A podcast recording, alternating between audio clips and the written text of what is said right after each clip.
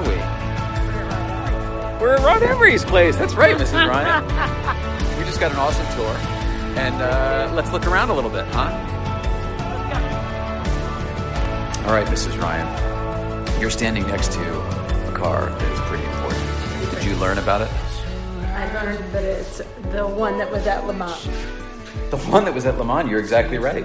The first one, I think. The Yeah, first this is the SL. Oh,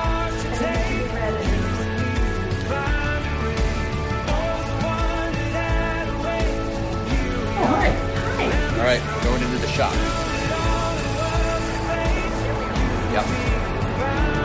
I wore the shirt. Dwight Carpe gear. Seemed appropriate, well, with uh, the 11 inside and all. I know. Uh, we're here in Rod Emory's shop. It is so loud. It is so loud. We got a bit of a tour. Let's walk around so we know where everything is.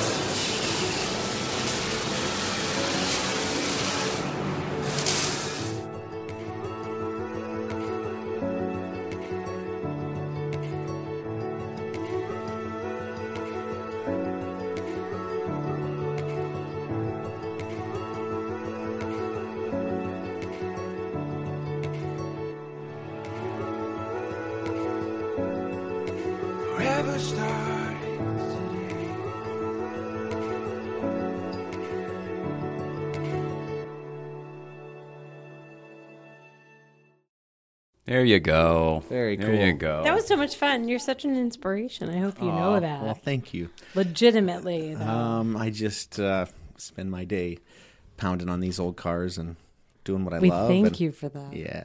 We, uh, I was saying to you during while that was playing that um, you know people have heard you talk about what you do. People have seen the videos, they've seen the pictures, they've seen your real cars. It's awesome and it's amazing. Uh, to be in your shop is a, a completely different thing. It's it's almost an emotional experience, which is why that video is kind of done in that manner, where it's a little more slow and emotional. Um, if you're into what you do, which we are, uh, it's where it all happens. It's very cool to see the stuff in a parking lot, but to see it being literally made by people's hands, um, it's ve- it's just very cool. As as an artist, you know what I mean. As a fellow artist, uh, I totally get it, and uh, damn good. well, you know, I mean, that's that's how these cars were created in the very beginning, and and uh, the only way to really bring them back and keep their spirit alive is to just you know honor that and do it Yeah. exactly as it was done back in the day. Yeah. um, you know, which is part of why, for me, creating the environment for not only me but my employees um, that is as much of a reflection of what the old Porsche factory was really like. You know, that's that's the important part for me because, you know, sure we could put up a big glass palace, you know, get a concrete Yeah. tilt-up building and and build these things in a Have a tour and the whole bit. you know, sterile environment and uh, you know with blue lights shining all over and all kinds of stuff, but um, it just wouldn't it wouldn't transport you back to the you know the time and, uh, I think you nailed it, and that was probably your intention from the beginning. And I just received it without realizing what I was receiving. But that's what it felt like. It felt like you're recreating history. Not you know what I mean? Like you're creating history, but you're also recreating history, which is so stinking cool. Because Yeah. we're, we're all historians. Anybody who likes a 356 is by uh, default they're a historian of some type, right? You like a 50 plus year old car, Yeah. a 60 plus year old car. Is that what makes it a 350? Is it how old it is? Is that the delineation of 356? No, it was just that was the the body designation from the beginning. That's what Uh-huh. uh, you know. And then when Porsche started building the nine like 911 car, um, or the you know the next generation of cars, you know they started with 901, which there's only a handful of cars that are actually called 901s because Peugeot had a um, uh, The trademark, the trademark, something yeah, copyright. a copyright or trademark or whatever on um, three digit car numbers or names with a zero in the middle, and so then they changed it to 911. Um, That's so- why. Yeah, Trivia the, the for nine all and the of one were fine. yeah, it's good trivia for people like Right. me that have no information about this. That's Yeah. that's true. Yeah, I mean a lot of people don't. but know. the 356 is is really what I've spent most of my life, um, you know, um, involving myself with, just because that was my first car. It was a car that my dad sold parts for, and it was just something that, you know, I fell in love with as a kid. Can we talk about? Well, there's. Two, I want to talk about you. That's a nice hybrid there. I want to talk about your family, but also I want to talk about your first car, because your first car for me is. It, forgive me. Your all of your cars are spectacular. It's one of my all-time favorites. Um, Porsches, cars. Uh, for a lot of reasons, um, it's so stinking cool. But what hits us personally is your color scheme, for one. Yeah. Uh, I grew up a massive Letterman fan, and it's the navy and the blue, you know, the navy and the yellow. And Mrs. Ryan went to Michigan, which same color scheme and the whole bit. So I'm looking at this car and Do you watch the model. basketball? No. Uh, me either, but they're going to the final. Sorry. Anyway, th- there's just so much. Uh, I feel like, oh, if I had a car, that's how I would do it. Yeah. Do you know what I mean? Like, the, Right. there were a lot of choices that I personally would have made, and probably will never make now because you did it already. Uh, or maybe I'll just do an exact copy of that car There someday, go. and uh, you know what I mean, and and and hopefully have you do it. Um, serial number two. There you That's go. a hell of an idea, Yeah. actually. If you would ever be open to that, when I can write a check for it, let's do All it. right. All right. Sounds good. Can I ask a random question? Yeah. Okay, so this weekend on our Easter time together, someone kept asking us, like, well, what do you mean by outlaw? And I didn't have a succinct way to answer that. We kept describing things and giving examples of, but do Right. you have a succinct way of describing what an outlaw is? Well, I- think an Or outlaw really was just um, more of an idea. I mean, really, it was you know you you had back in the '80s um, when everybody that had a Porsche they were so focused on restoring these cars back to full Concours. So you went to a PCA event, you went to a 356 registry event, and the cars were being restored or, or fixed up back to exactly how they were.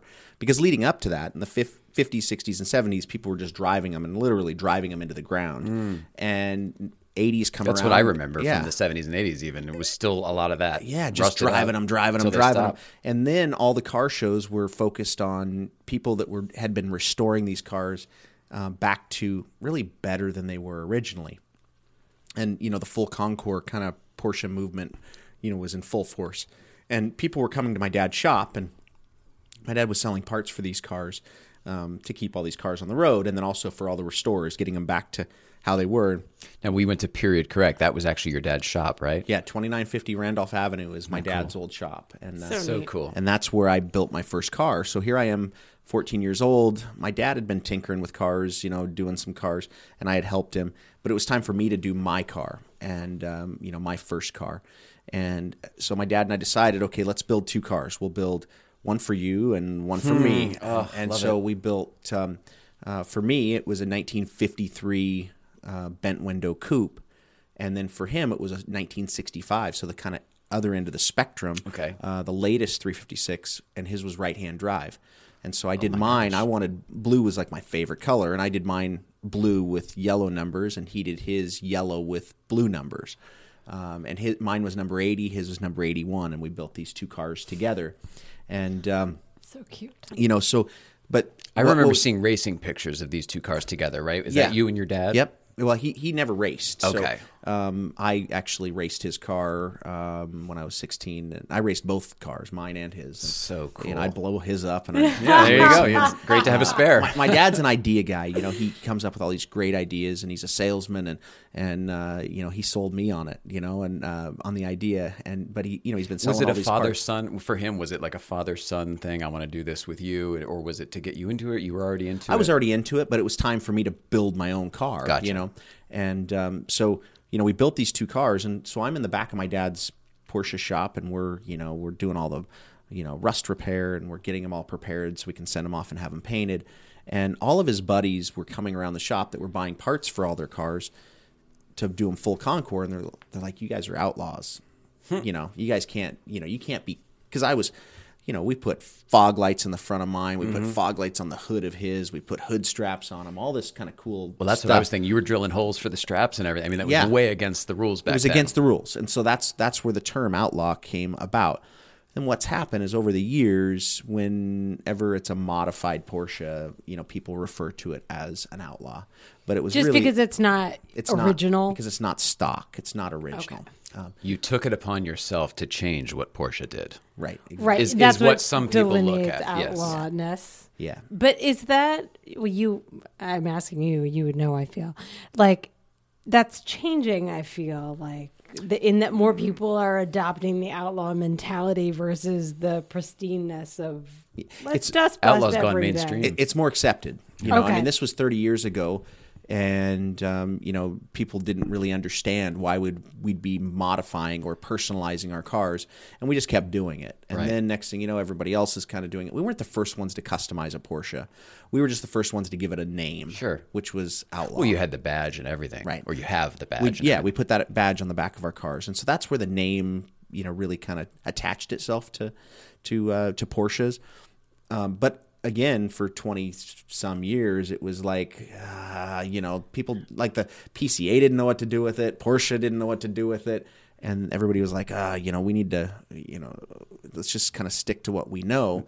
kind of an awkward stepchild out in the corner, right? That kind of. Exactly. But now it's like the public, you know, wants it. You know, that the new consumer of Porsche is somebody that that doesn't just want the same red car that the next person has. They all want something personalized. And so even the brand new cars that are that are being bought, you know, everything everybody wants paint to sample. They want Yeah. special stitching. They want this, they want that. So in a sense they're kind of outlawing or or personalizing their new cars Sure. and and the that's just really what the consumer is after now. So they're now they're going, wait a second, I just customized my brand new car. Well, heck, I want an old one that's custom and personalized, and so it's become more mainstream. Um, it's not that we're doing anything different than we ever have. Right. It's just now. Well, I think that's one of the things that makes you so great and so identifiable is that you do stick to what you do. You do what you do, and that's what you do. Right. You know what I mean? People have glommed onto it and been like, "Holy shit, this is awesome!" Yeah. and that's great for you. But you're just doing your thing. You're just an artist who is doing what he believes in, right? Like you believe these, these you're making these things better. yeah, making them drive better, making them handle better, more power, more brakes, or better brakes, um, but really just making them so that they're they're kind of an evolved 356. You know, we've taken we haven't thrown away the design, haven't thrown away the look or feel or smell or vibrations. We just kind of evolved it and made it more um, rel- you know, m- more um, more relevant for Yeah. today. You know, and and and Do you mean like user friendly or better drivability? Both. Or Mm, okay, both. Yeah. You know, they're all 12 volt, which means the lights actually work and the car starts. Uh, That's batteries. They used to be six volt in the old days, so Yeah. they're converted over. the one that you can't stick your tongue to, right? yeah. a 9 volt. That's 9 volt. Oh. Yeah. Yeah. My bad. yeah. But yes. Um, but yeah, so it's got better better power uh, f- on the electrical system, but also the engine has a lot more power drivability, so it's like 3 times the power. Well, brakes too, I would imagine. yeah, disc brakes instead of the old drum brakes where you're hoping that they're going to stop when you get to the Don't get them stoplight. wet and the whole bit. Yeah. That's a nightmare. Uh, the disc ones are like what's on regular. On newer Cars. cars. Modern, yeah. The disc brake came out in like 1964. Okay. Prior to that, it, on Porsches. Prior to that, it was uh, uh, there was a short period that Porsche had a brake called the annular brake, which is kind of a hybrid between the the drum and disc. But Really? uh, it was on the Carrera cars. Yeah. Cool. Yeah, they're really cool. Did they work? They worked really They well. but sound they- awesome. They're annular brakes. Yeah, they just didn't. They I were- can't- I can't from imagine a hybrid. serviceabil- From a serviceability, they just didn't work well. Well, they Oh. they used part of the drum as their hub, and then they had a disc rotor. Oh, I and see. They built the- on top of it. And Okay. then the um, caliper came in from the inside, so it was more like an aircraft brake. And, uh, and that's what Porsche used in 62, 63. Uh, but then the regular br- like disc brakes as we know it were introduced in Look at that. You asked a question and I learned something. Nice job, You're Mrs. welcome. Ryan. I finally got one. Thanks, So like the little green car that you were looking at, that, Yes. that uh, had the the uh, tartan interior, Yes, the one that the one that Mrs. Leno Ryan just loved that one. and Leno just drove that car on Wednesday. Oh, cool. Um, but uh, that car has annular disc brakes on it. No So- kidding. So we we recreated the the disc brakes that Porsche had, and we did those on five or six cars. So Cool. So you recreated as in that you had to we, we remade them? everything, every component. To, Wow. Wow. So, pardon me. Uh, what's important to me in this whole thing? Jay Leno drove the car I like. The green one. Yeah. Yeah. I love that guy. I've known him for a long time on and off, and he's just the coolest. Is that car? You guys went to Afghanistan, Afghanistan together for the that's USO. Yeah. I mean, you really Yeah. actually have spent time. Well, when Byron, I think it was Byron that was here, he was like, I was gone for two weeks. And I was like, we did it in and out in like three days. Yeah. It was a press trip. It was super short, but I spent a lot of time with, Today Show, Jay. right? Yeah, with Yeah. Jay. It was Al Roker's charity. That's right. Um, and Eliza and like a bunch of other people. Hi, Eliza. Um, she's great. I hope you get to meet her. Um, he is so knowledgeable about so many different kinds of cars. I didn't know where to start with him, and we weren't really into Porsches. yet. I wasn't. You've been forever, so I didn't ask any of the right questions. But all I want to talk to him about is He, that car now. he was all just he was just happy that you had I'm from Connecticut, so he was happy that you'd met Wayne Carini. Oh yeah. Oh, he was like, Oh, you know Wayne? face. Oh man, that was that we were on like a little tram, like in like some desert air. It was so Oh, wow. weird. I was like, "Oh hey," because you know I'm me always in Afghanistan. I'm like, "Oh hi, do you know Wayne Carini? I was just there." was like, "Sure." Uh, you were going to say about Jay Leno though in that car, and you love him. I just love that he drove that car. I can't wait to watch. What's that going to be on? Sometime later this year. I'm not sure what the schedule is. On but, what though? What show? On his show? On his Jay Leno's Garage on CNBC. I was going to say it's the TV Yeah. show, not the web So he show. came to the shop uh, two days after you guys were there, and did a. It was his first time at the shop, and did a tour and walked around. Yeah. and then uh, then we took that car out and went driving in the hills. So it was fun. I love it. Does he drive fast? Oh yeah, he gets on it. Yeah, he he definitely pushes the, you know, pushes I'm- the cars. I'm curious what his Porsche knowledge is because I know he is so knowledgeable about. We were talking about before. How can you be knowledgeable about everything? That guy's knowledgeable about everything. Yeah, he's It's kind he's of very well rounded when it comes to cars and motorcycles. You know, um, you know, But he he's got a few Porsches, right? I know he, does. has a Carrera for sure. He has a Carrera. He also has a Carrera GT, and then he has right. a, a 1971 911T. A Oh, he did one. get a 911. Yeah, so he's got three Cool. three Porsches. Oh, Do does people- he keep him out here in L.A.? yeah, or he keeps them keeps them all at his uh, Right up the street. at his place Oh. by the airport. My You've been there too. I know, but Yeah, who knows? A long time ago. I Um, see that's Jerry cool. Seinfeld's cars all the time on the auctions and Spike and like all. They know so much about those cars and I don't yet. yeah. So I just like following You're getting all there. that. You're getting there. yeah. I mean, it's incredible that you even care. To me, I just I'm the luckiest guy in the world, right? That's right. I mean, next to you, who you get to work with your wife. Yeah. I know she's there holding down the fort right now. She was doing VIN verifications with the uh, registration guy as I left. So yeah, you Oh know, wow. You're lucky too. She's awesome. she's a trooper.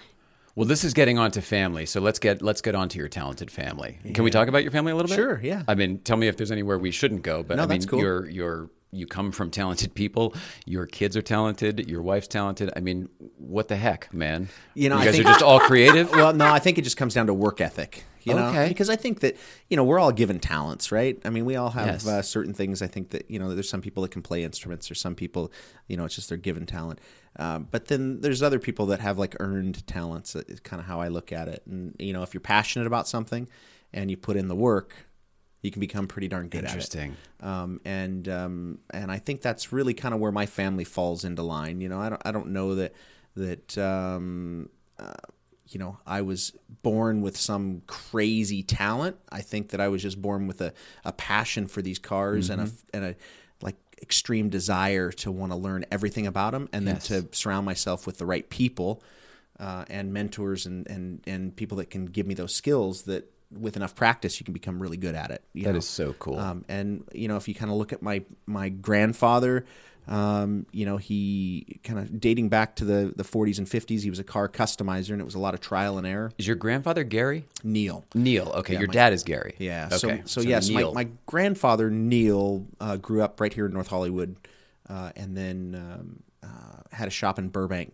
called Valley Custom Shop from 1948 until 1962, and then he moved my family down to Newport Beach, um, and Well, that's nice. yeah, he from North became- Hollywood to. Newport Beach. Okay. Yeah, he, he he was the body shop manager of the Porsche dealership down there, and then my dad became parts manager. So, you know, I th- so yeah, from the from a car standpoint, you know, my family just has always been passionate about cars and and willing to just go to work really hard and and learn the skills and and um, so you know, and I think when my when my wife and I got married, you know, she she had a um, uh, a real desire to to do travel type stuff, and she loved like planning events. And one part of our business for a lot of years is that we were um, taking people racing all over the country, and so you know, she really developed her talent through hard work of of you know hospitality and of you know of of taking care of people and setting up events. And and then you know my kids were kind of around all that environment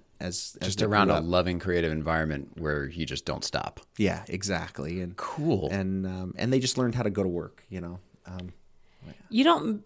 Yes, except that you work in such a cool environment and Yeah. like your your headspace being in that car space is so different than like a dad that goes to a bank. So yes. That's true. What's work for you? I mean, you love it, so it's passion not as much exactly. Yeah, it's finding your what you're passionate about. That's what I always tell people. It's like it's like if you want to be really good at something, first find out what you really want to be good at. Right. You know, so you don't have to try so So hard. they don't have to try so hard. So that it's like every moment of every day you're living and breathing it. You know, um, and you can sustain it because it's it's what you want to do, right Versus working for something and you can else. just you know pick yourself up when you fall down because it's worth it you know i think some people get stuck in a rut doing something they don't really like and they might be going to work every day but is it really what they're passionate about and are they going to give every ounce of themselves to it right. you know Um, that's awesome, and I feel like people should learn something from that. You know what I mean? Like I feel like that's a that's a soundbite. It's a clip we should just I feel like roll should over and over colleges. and over. yeah, right. ASAP. um, but yeah you know like my son zane i mean he's an actor we've talked about that a little Yeah. bit you know he I kind of met him for the first time at your shop the other yeah, day. you know, he was racing go karts. You know, I thought for sure he's going to be a car guy. Um, he was racing go karts, and he and I were collecting little model cars, and and uh, but You he- saw the drawers, right, in that video. All those drawers of Matchbox and Hot Wheels So and many, stuff. and the one That- that's only me and some of them. one. Yes, and that's these guys collecting. yeah, and and when he was eight nine years old, he came up. He put this dream board up on the wall that. Uh, that was all the things that How did he get that idea, Rod? all these things he wanted, right? And it was a picture of Steven Spielberg. It was a picture of Disney. It was a check that he wrote himself, and and um, and you know, and Amy and I thought, oh, this is cute. You know, this. But are really these good. things that you put out there and said, "Hey, you should do this if you want these things to come true"? Or not did he come up with really. this at he, eight you know, or he- nine he years knew old? that he knew that Amy and I, you know, created uh, kind of you know this is what we want, and we were very visual, and and you know if we were creating a race team, we'd have. You know, kind of brainstorming sessions of this is how we're do Manifestations it. type. Yeah, Yeah, know, absolutely. and visualize it, and you can create it. Yes. and uh, and he picked up on some a lot of that stuff, and and uh, wanted to be an actor, and the next thing you know, he was on a Disney show, and uh, that led to. Uh, you know, Desperate Housewives and Criminal Minds and Ghost gonna Whisperer. he's all and- over the place. And uh, Shameless and you know, 24, but um, you know, but he's put in the work. I mean, Some of the Goldbergs, even that's a Yeah. huge show right now. yeah. So, and my daughter, same thing. You know, she uh, uh, she fell in love with the aerial arts, and you know, she trains five six days a week. I saw your video. Is the, uh, she's incredible. Uh, I don't. Even, I forgot to ask you about it at the shop, but Yeah. she is aerial is like gymnastics. Is that what that is? Well, when she was five, six years old, she was in ballet, so she loved you know movement and all that. And then um, once we, once Amy and the kids moved down here to LA, Amy and Zane were kickboxing at a um, a gym over off of Van Nuys and Van Nuys and Ventura. And over in the corner, there was a lady that was doing aerial. Um, it was like I don't know if it was it wasn't really aerial yoga, but it was like you know there was there were aerial silks, and so Jade saw those silks, and and this lady that was teaching people, Jade was just like she was eight or nine years old, and she's like I want to do this, and Yeah. so she grabbed it It's this- magic when you watch someone who knows how to do it. It's, absolutely magic. yeah, it's just breathtaking. Mm-hmm. And so Jade jumped on it, and she has a lot of upper body strength, and she just you know started climbing herself to the top and started taking lessons, and now she's How old was she when, when she started? She was nine. now she's six years into it, and she it's all she it's it's all she can think about. I mean, she um, she does really well in school. She's she'll graduate high school at sixteen. Um, and- Wow. But her her passion and goal is she wants to be in a Cirque show. Um, whether it's Cirque du Soleil or one of the other companies or you know whatever, um, and she's working. She trains at Cirque School LA, which is um, on Hollywood Boulevard. Really a great school. Yeah, that sounds fantastic. Yeah, and she's a junior coach, so she's coaching other young Wow. kids that want to get into it. So, like the rest of the family, she's going to do everything that she's setting out to do. She will because she's willing to put in the work. You Yep. know, she's there, like I said, five to six days a week, training her little heart out every night Mm. from six p.m. till nine or ten p.m. She's Just hearing that does my heart good. Yeah. You know what I mean? Yeah, I just love the videos because it's so well done, and it's you know in comparison to my friends that are like, look, there's a Groupon for this thing, For a bar class and or yoga, something. and I'm yeah. like, right. No, my, uh, we know this guy He's got this amazing kid. Like, We used to please produce- go home. we used to produce a burlesque show too, and so we've seen a variety of different levels of talent and ages and all of the above. So when we see your videos, and it's like she's so young and she's so good. Like she's clearly going to just go and do it. You know what I mean? Oh, she loves it. It's uh, you know, her her goals are uh, you know set on on being on a show and and uh, you know doing launch control and drifting the GT3. But uh, you know, she, uh, Well, you said she'll be 16 when she graduates. that's right. That's right. Uh, um, all right, your original car. Go back to that just for a second because you don't have it anymore, but you didn't sell it. You donated it. Is that right? Yeah. So you know, Do you mind talking about that? No, no problem. I'd love to know Um, where it is in case uh, I can ever see it one day. and what happened. So, you know, I built this car in 1998, finished it in 1990, got my racing license, and started racing it all over the country. And and uh, it was I raced it for 20 years. Wow. Um, but as a Porsche guy, you know, and uh, as a kid growing up, I always wanted to be a professional race car driver, right? You know, it's like you know, y'all want to, everybody wants to, Yeah. you know, be a racer, and uh, but unfortunately, Well, I did. We all did. All boys did you know, anyway. wanted to race Indy cars or you know race GT cars, whatever. But Did you have a go kart as a kid? I did. Yeah, me too. Of course. And, of course. And by about 2002, um, um, I had had an opportunity to start racing a GT car in the Rolex series, and and um, I partnered up with a friend of mine that had lost his leg, um, Chris Ridgway. He was one of my friends growing up. Um, raced professional motocross and, and uh, lost his leg at Glen Helen Raceway. He crashed, and anyways, it, a couple of years of surgeries, and they ended up amputating his left leg below the knee. So by 2002, 2003, um, he was kind of down in the dumps, didn't have uh, a prosthetic limb, um, and he needed some more stump work. You know, basically Yeah. where the, you know his his leg needed. Sadly, I've heard a lot about. Yeah. yeah. If the surgery doesn't go right, they have to then cut it back open and, and put some cushion around the bottom of the stump and then build a proper prosthesis, you know, to, to, go give him kind of a normal life. And he didn't have insurance. And, and my wife and I raised a bunch of money to get him back on his feet, got him um, dialed back in. And then I was like, Chris, you know, you, you're never going to race motocross at the level that you did. Right. You know, how about racing cars for a while? Let's, Which you can do. yeah, I said, which you can." So, and he's had so much like given talent that that um, we I, I kind of fast tracked him. I put him in a Mazda Miata to do some uh, endurance racing. Did the 25 hours at Thunder Hill and the eight hours at Portland, and got his Did he have a prosthetic at that point, or were you doing? yes, Okay. yeah. So we okay, got his new limb, and then and then I put him through a program to get him racing again. Eh, But he's still using. He's using normal controls. Using normal Got it. controls now because it was his left leg, so it was Got it. clutch action. Just clutch. Yep.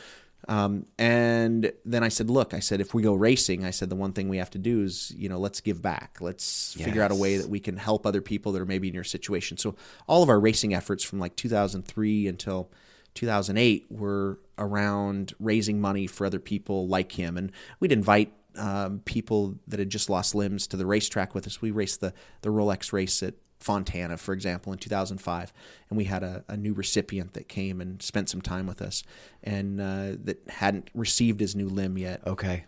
And uh, we partnered up with a foundation called the Limbs for Life Foundation, which provided quality prosthetic limbs and care to people that couldn't afford it.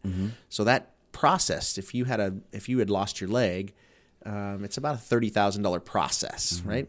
And because of all the relationships that we had with the Limbs for Life Foundation, it only took about three to four thousand dollars to put you Holy back on your feet. So about ten percent. So we could make a huge impact on people by raising a small amount of money. Um, and we, you know, would raise thirty, forty thousand dollars, and you know, put ten people back on their feet. This is incredible. Um, For so it the was- record, you're giving people their lives back. You're not Yeah. just putting them on their feet, so to speak. Well, just yeah. so you know, like as a person, what you're doing. That's one of the reasons I wanted this story to be told. the real goal was yeah to to give that you know that single mom that was a waitress um, an opportunity to have both feet again so that she can work um, to provide for her family um, or that dad that you know that was a chef uh, that that uh, could no longer provide for his family because he couldn't stand on two feet. And there's so many people out there in, in the world that that need just a little bit of help. Yep. And yeah, you can you can make a huge impact on their lives and generations to come. And um, so we knew that by doing our small part, we could raise a little bit of money. And you know we'd have fun racing, but it was an opportunity for us to share the message Right. and um, we would do these um, uh, fundraising campaigns at the track where we would um, we set up this you know booth and my wife Amy would set all this stuff up we'd set up this booth that you know we had a you know a leg sitting there and Mm-hmm. you know a prosthetic limb and people would come up and they'd grab the flyer and they you know and it was What's right there next to our car kind and our thing. car said limbs for life foundation all over it and so it was a lot of fun but we we had an opportunity to really impact a lot of lives. Right. And And that was the- important to you. It was important, and and because our driver was also a um, surviving amputee. Yeah. He wasn't. We weren't just. We didn't just attach ourselves to a charity and and not have a purpose for it. Right. So it was really purpose driven racing. Anyway, so we did that for for a lot of years, from 2002 until about 2008, and then 2009, 2010, the whole economic landscape of our nation changed. Yep. Um, for everybody. Wake up call for everyone. Yeah. Yeah, including a lot of nonprofits. All of a sudden, they were struggling to try to find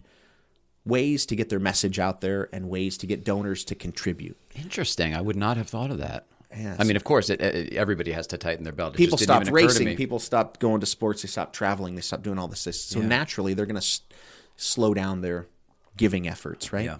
And so, um, at the time, the executive director of the foundation, the Limbs for Life Foundation, came to me and he says, "Hey, Rod," he goes, "You know, so great from 2002, three to about 2008. You know, you really helped raise awareness. Our car was on the roof of a Daytona prototype in the Grand American Rolex series, and you had your stuff on the cars." He goes, "You got any ideas to help us just kind of, you know?"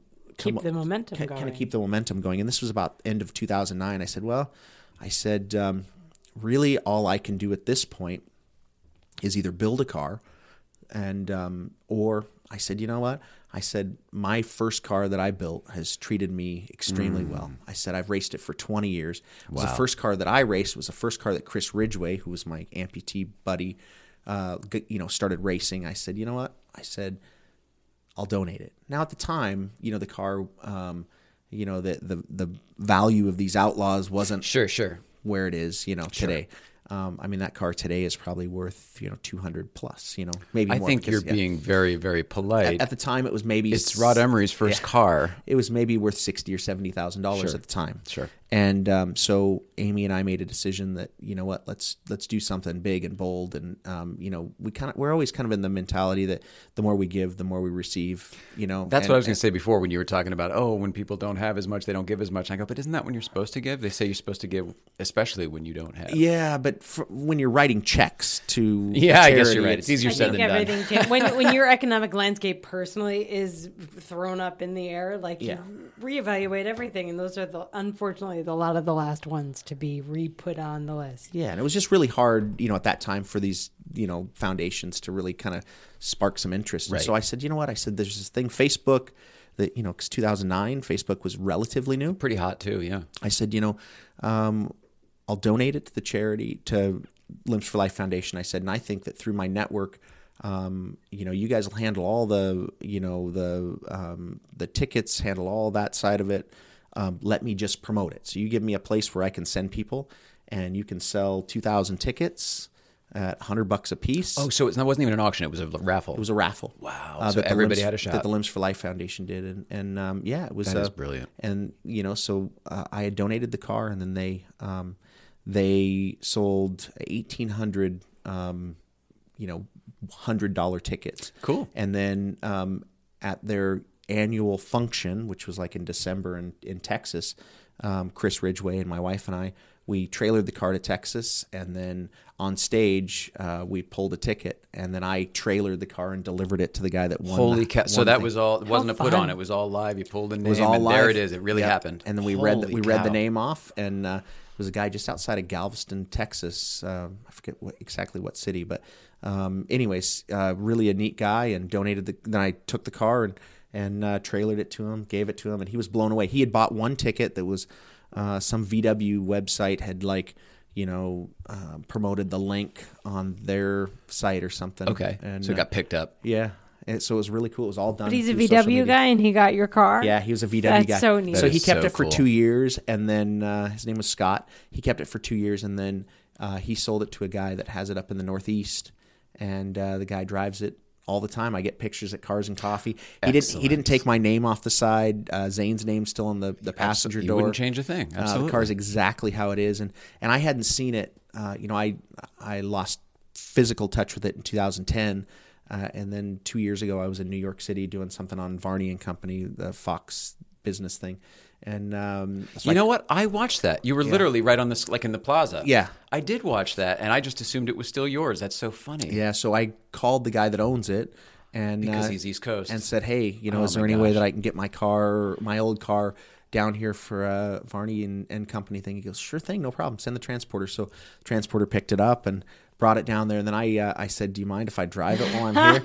and I I put a thousand miles on it. Where did you go? Everywhere. Everywhere, I, I, I go to I- Lime Rock? I got back in it, and um, no, just all through the Palisades, and then up in uh, oh, good. Like Bear Mountain Hi- Bear, Parkway and all stuff. through Bear Mountain, and then Cool. you know I got all these people that were like, "Oh, Rod, you're here. You want to go for a drive? Sure, I'm. I'm You game." betcha. I love I it. and it was a reunion for you. it must have been I mean, wonderful. there was one night that uh, we were shooting video and photos. Of a friend of mine, T minus, he was. Uh, uh, he, you know, we took it to Soho. We we were just. It was like I, I didn't want to get out of it. While my family was going to, you know, every play on the, you know, uh, you Not know, you. on Broadway. I was out driving my old car. Um, All right. Well, a segue to this. That car was so cool and so important uh, because you built it exactly how you wanted it, and you wanted it how you wanted it because of a different car, right. which you ended up. Um, it's a nice 360 on how that that coveting went.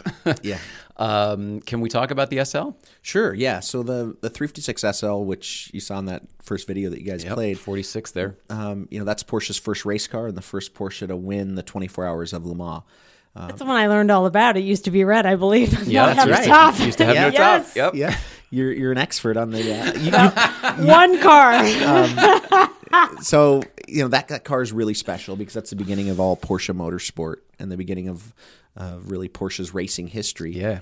and um, Well, know, it could have gone a totally different way, right? If that car didn't win, or if it didn't do well, or if it got crashed, or whatever else. I mean, the entire Porsche story could have gone a different way. yeah, you know that car really boosted their confidence and Mm-hmm. and made the public realize that these little goofy looking little you know German cars were not just cute to look at, but they had got a shot, performance and- yeah. and, uh, really pretty special. So yeah, that was a car that um, that I loved. Uh, you know, I mean, I You'd never seen it, obviously. It was Nope. just posters and books and stuff like that, right? yeah, you know, around my dad's shop, he always had magazines, and you know, there was um, posters and little models of it. You know, it was just one of those cars that that you know they were so different looking because of the fender skirts on them, Right. That they were recognizable. And I, you know, so when my dad and I were throwing around ideas of how we're going to do his right hand drive car and my car.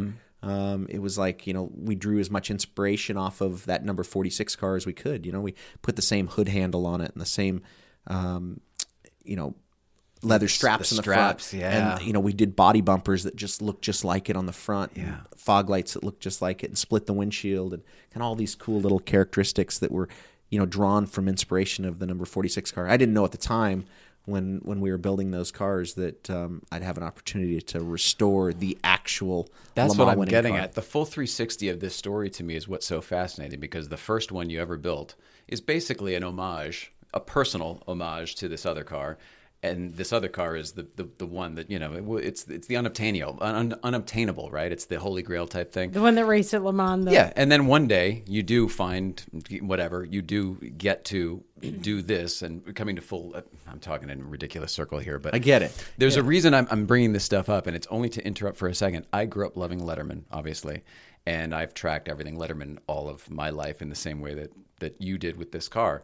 And very recently, we both located and were since given uh, the original David Letterman desk and chairs, that's like from awesome. this, like Drew Barrymore, like all of that stuff. So we actually own those, and it was the same type of thing. of like, oh well, you just you keep your you keep your head in the game, and you keep uh, um, keep your I don't know, keep your focus on whatever you're looking for, and then one day it just sort of magically happens because we didn't do anything. Somebody called us. It was the weirdest thing, like a museum that was like, oh, we don't really know what But to do like with it anymore. like you, it's so much work that had been done before. It's that Right. whole Oh, it's the work, preparation yeah. meets opportunity, whatever that whole. I didn't mean to make thing it sound like it was just a gift, but uni- the, you you put enough effort into the universe, and like magic crap happens. It does. Your story about that car is similar in that it w- it looked so many different ways, and it was in so many different hands. I feel like, or at least hidden from like everyone else. So it's a ne- it's a cool story. I love those stories. Yeah. Yeah, But it's I didn't not mean to red anymore. Cut you off there, but the full 360 of the homage. I mean, because this, you know, you Yeah. don't know this, but in high school, I had like a little Letterman talk show. Like I Oh, that's totally was obsessed, and grew up in the same town where he lived outside. You know, of Letterman had a 356, right? I heard about it. I I think I've seen it. Yeah. Well, my dad He had a uh, 944 as well. Yeah, He had a bunch of um, stuff. He came to my dad's shop in Costa Mesa, maybe in the late '70s or early '80s or something. Uh, him and his driver came up and and uh, he came and bought some parts for my dad at the parts counter. So uh, right there at uh, he's been to 2950 Randolph Avenue. Oh no Yeah. kidding! That's That's, so awesome. funny. Yeah. I know. Yeah, That's I- awesome. he used to keep stuff at the airport. I don't think that's the case anymore. It's I, ironically, yeah, different airport now. Yeah. on the other side. Um, I didn't mean to cut off the yeah. SL story, but the full 360 of that is what's so incredibly appealing to me. Like you were Yeah. the guy for the job. The car was going to end up with you. That's just how the world works. Yeah, you know I mean. That's how the know, I mean, universe works. I'm extremely grateful that I had the opportunity, and and uh, not just because of the restoration, but just the the opportunity that I had to learn so much more about the car, and also to to um, bring that information kind of to the public. Mm-hmm. Um, and and it pushed me. Um, my wife and I were just talking about it the other day.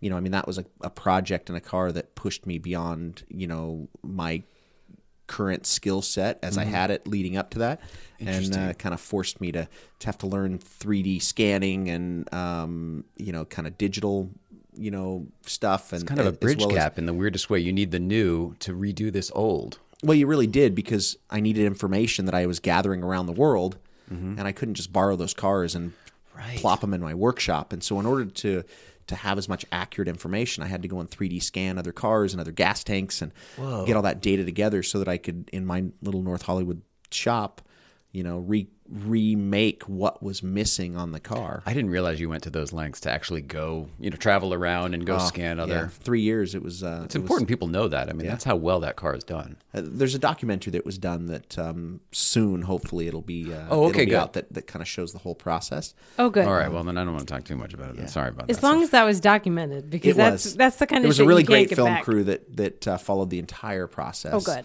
good. And, uh, But and it had to be a year or so, right? How long did it Uh, well, it was total. It was about three years of information gathering and then two full years of restoration. So Okay. a- everything spanned over a five year period. wow.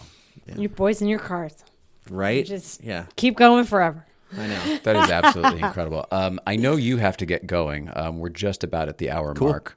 Um, and I also feel like we're at a good place, but I hope someday we can talk again uh, on the air. I know I'll see you again, but I hope we can do this again Yeah, I mean, there's more stuff. You're a long ways from me, so Yeah. the commute getting here might. Well, if me we some can make time. it more convenient for you, I mean, of course. I'm gonna go find your other bike. just park it right over here and be like, "Hi." Oh, Rod Emory, thank you for coming Thank you over. so thank much, you for dude. Uh, telling us all the stuff, having us to your shop, and just being a really. Um, you're a light in this community. You really you. are in a lot of ways, and uh, and you're really inspiring. Thank you Really so much. inspiring. So That's the word I was going to use. Thank you so. Thanks Yeah. for saying that. And seriously, you and Amy are a different kind of story that there aren't a lot of. So thank you for sharing it. Oh, it's Yeah. my pleasure. Thanks for having me. You guys are awesome. Uh, we love you at home. We will see you tomorrow. Let's just wrap it up. no sense to make it uh, dramatic. love you all. Love you, Mrs. Love Bryant. you.